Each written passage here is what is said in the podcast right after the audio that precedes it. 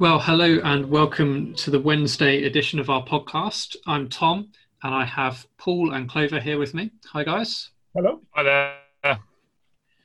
So, we uh, were just in staff meeting and recognised that I think it's been just about 50 days um, since this lockdown period started.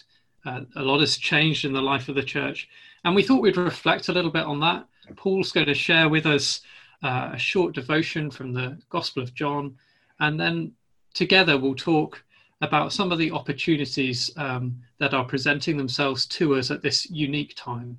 So over to you, Paul.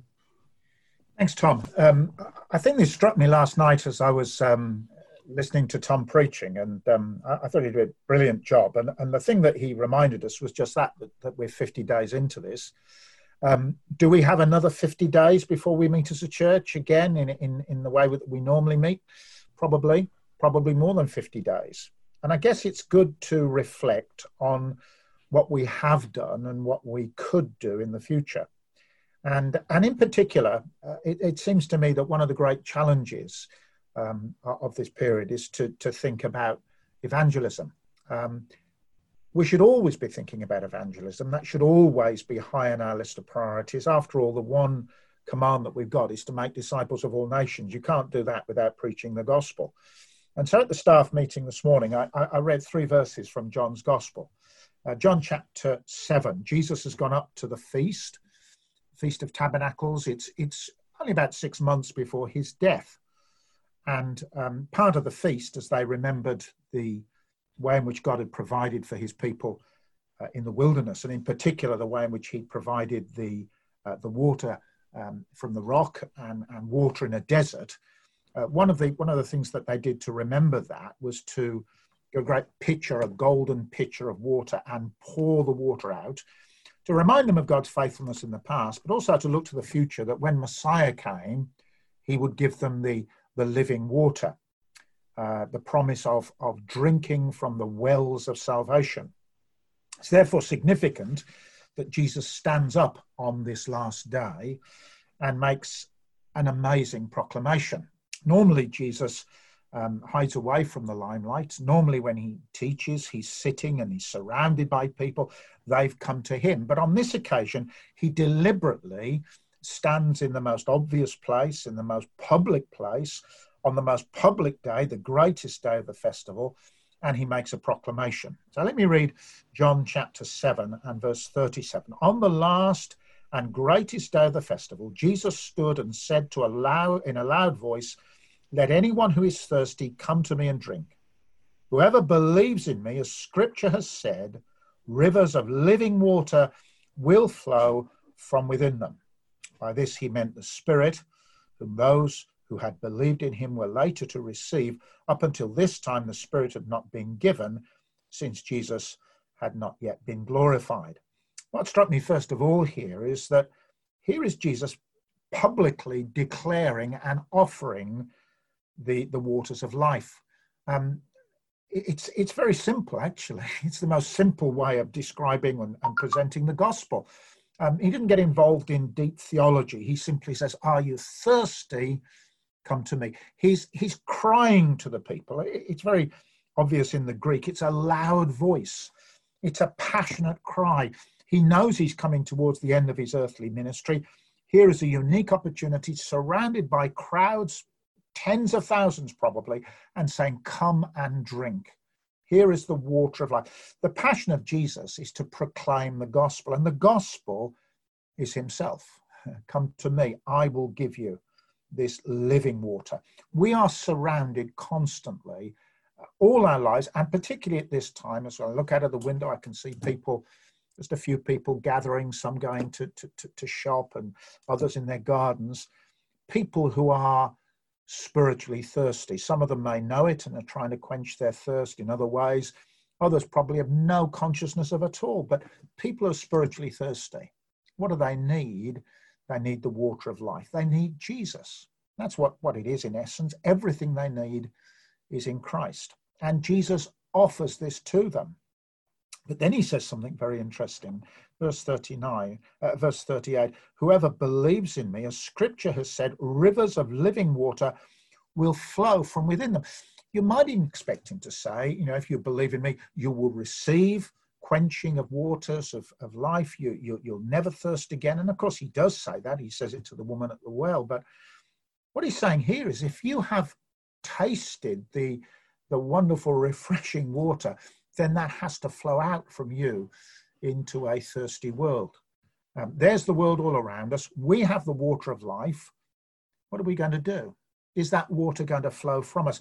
The Dead Sea was dead because it received water and the water went nowhere. The water silted up.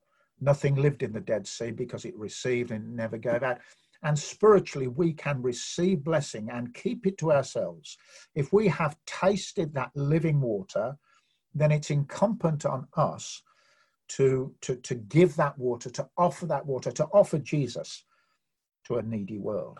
In the last verse, he says this, this water, the, the way in which this water comes through us is through the Holy Spirit. Up until that time, the Spirit had not yet been given in his fullness because Jesus had not yet been glorified. On the day of Pentecost, he was, and the Spirit was poured out, and every one of us has the Holy Spirit. We have the living water. It is our huge, massive, delightful responsibility to share that water, to be channels of water to a needy world. So, so that's a challenge to my heart. I hope it's a challenge to you as well. In this time that we have, what are we doing? What could we be doing in reaching people around us and offering to thirsty people the water of life? I think, Clover, would you like to um, add a little to that? Flesh it out for us.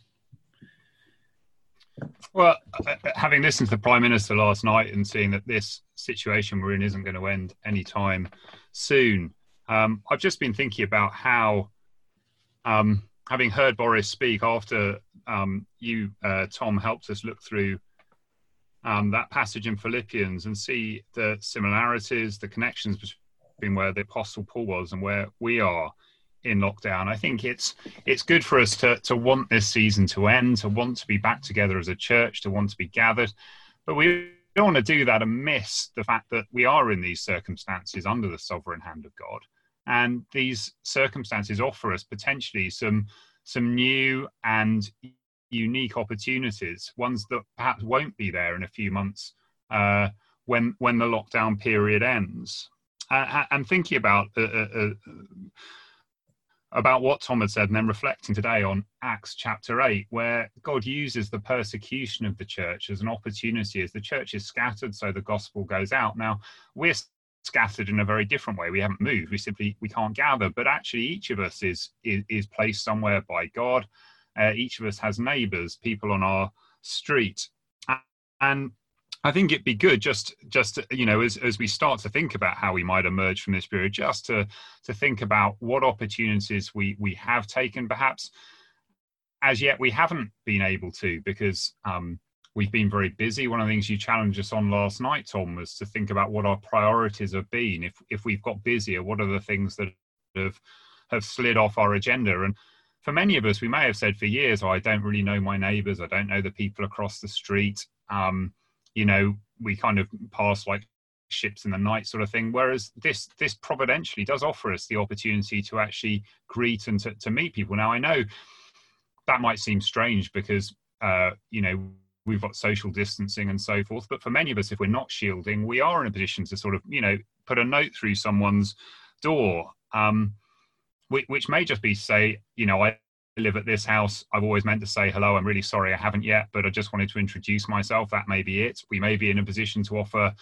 um, more substantive help than that. We may be. It may be that we just say, I don't. I don't think there is anything I can do to help you or anything I can think of.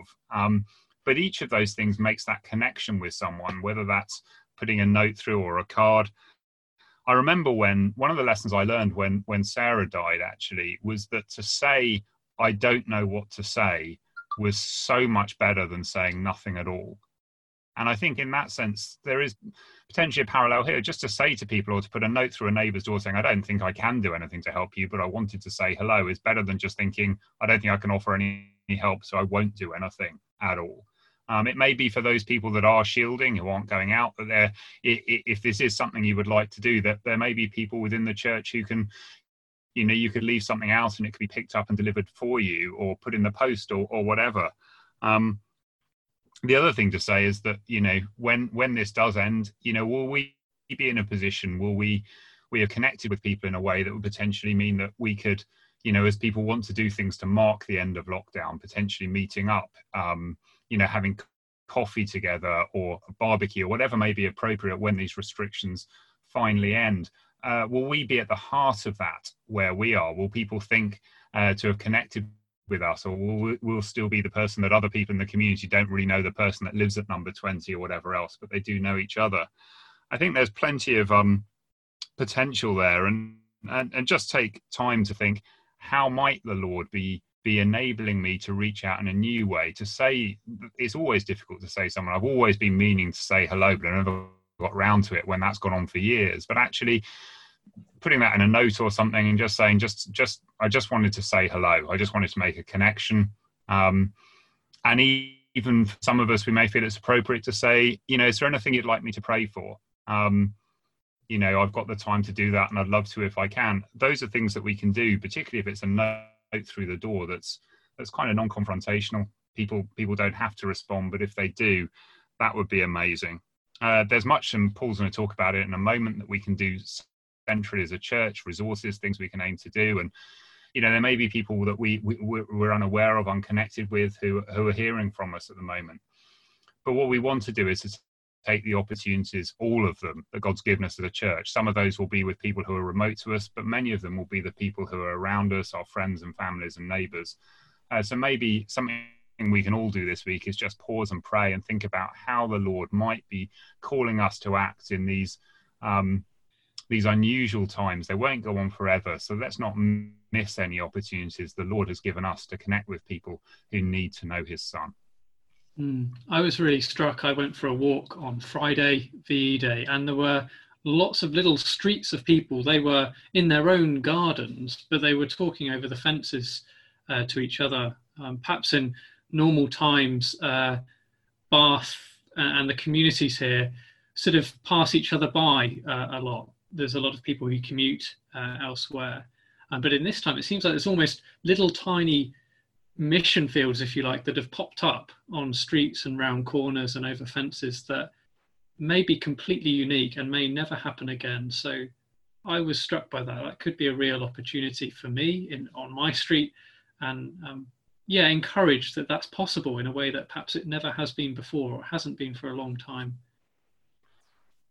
Hundred percent, Tom. What we don't want to look back, do we? In in six months, a year, and, and regret the fact that perhaps we we could have just been slightly more bold. We're not talking about doing anything outrageous. We're not talking about uh, the need to try and you know set up some you know great evangelistic mission in our communities or, or anything. It's just to connect with people and to show them that practical sense that we love and care. And from that, who knows what fruit may come in the future.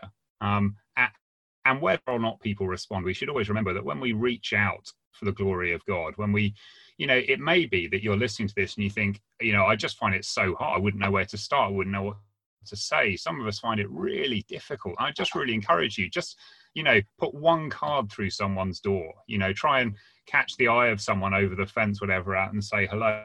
And when you do that, it, you know, who knows? That person they may or may not come to the Lord, but it doesn't matter because you did that for the glory of God, and He knew that was hard for you, and He is pleased. Um, so, so uh, as you say, let, let, let, let's take these opportunities as they present themselves, and not make ourselves so busy with with other things, even good things, serving at church in in the ways that we're doing it. That can be time consuming for some. We can have projects at home, things we want to do, but let's not miss this season that the Lord's given us.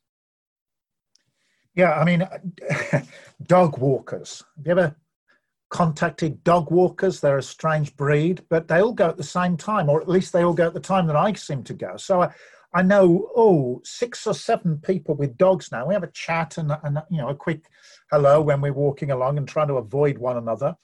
um, it's a little bit when you're walking, a little bit like the, the kind of anti Good Samaritan. The, the good thing to do now is to cross over and walk on the other side of the road, but it's not so far that you can't actually talk to people and make contact with people. And um, it is encouraging. Thanks for what Clover just shared there. And I, I, I think, you know, I, I, at least two of our neighbours um, I've spoken to far more. I mean, we've spoken in the past, but far, far more than, than ever before. And it's at this stage, it's not saying, you know, what's my strategy to get the conversation round to hear the gospel no matter what. That's not what we're talking about. We're making friends so that when the opportunity comes, when God gives the opportunity, we'll be able to uh, share the gospel with them that's what we, we, we want to encourage you to think about. And we also want to resource that centrally if, if we possibly can. Um, we spent some time talking about this on as elders last Thursday, and we're just working on, on some central things that we could offer uh, in, in, the near future. I, I know um, that one or two of you have been in touch with me and, and described how you've, you've um, encouraged friends or neighbours or, uh, or relatives to, uh, to listen to our services who wouldn't normally go to church. So, so that's encouraging. Um, and, and I think that that's incumbent on those of us who are preaching to make sure that there's always some kind of gospel application in our preaching. Um, uh, this Wednesday, uh, I'm hoping um, to record a, a, very short gospel message, just a kind of um, a, a, short gospel address, um, helping people to understand who Jesus is. Uh, maybe 10 minutes, 12 minutes, perhaps. Um, so to record that, and we'll, we'll put that online. Uh, one of the other things that we want to do is um, is to do a little bit of a survey, just uh, uh, ask people in the congregation if they have any ideas, and if anybody's been finding anything particularly fruitful and particularly helpful in this particular way. Um, uh, I think we, we want to be able, for example, to offer to pray for people. Uh, Clover mentioned that on a personal level. I think we want to do something centrally so that people um, can contact us as a church and ask for prayer. Um, I think we are in a situation that, that uh, I think we, we all, everybody keeps saying um, it's never happened in our lifetime. Hopefully, hopefully it'll never happen again. But if God really is sovereign and in control, then then He is creating and will create opportunities for building His church, and, and we want to seize that as much as we possibly can. Thanks, Paul. Um, I think Clover's just going to close for us in prayer um, now.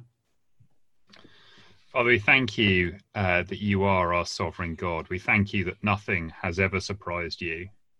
Uh, words for us um, like unprecedented and never before and, and not in my lifetime um, have become so commonplace uh, many of us may be in our own way quite shocked about the way things that have happened. And you hear how many months we may still be affected and things seem uncertain for us. Father we thank you that you have literally no idea what it is to be uncertain. As paul's just said you are sovereign you are king and you are working your purposes out. And father god we pray that as your people you'd fill us with a great compassion for those around us. Father, would we pause and think about what you're asking us to do, uh, the opportunities that you've given us? Uh, Father, would we trust, as, as Paul was reflecting as we started, that you have given us your spirit? We are not on our own. And the promise of the Lord Jesus is that that spirit will flow out from us. Father, we have good news. And as Paul said, we're not looking to to flood people with that immediately. We're looking to connect with people because we love you and we love them because they're made in your image. Uh, Father God, please help us uh, to be filled with love for you and to seek to love those around us out of that love. Uh, Father, please be with each one listening this week. Amen. Thank you um, both for joining us. We hope that's been an encouragement to you. Um, and yeah, please, if this has been a, a difficult time or, or a time of struggle and you want to talk about that, or if you want to talk about the opportunities or challenges you may face uh, on your street or in whatever lockdown means for you, please do just get in touch with us. We we still want to hear from you, um, so do remember that. Um, thanks for joining us, Paul and Clover, and we'll see you all soon. We hope. Indeed. Thank you, Tom. Bye bye.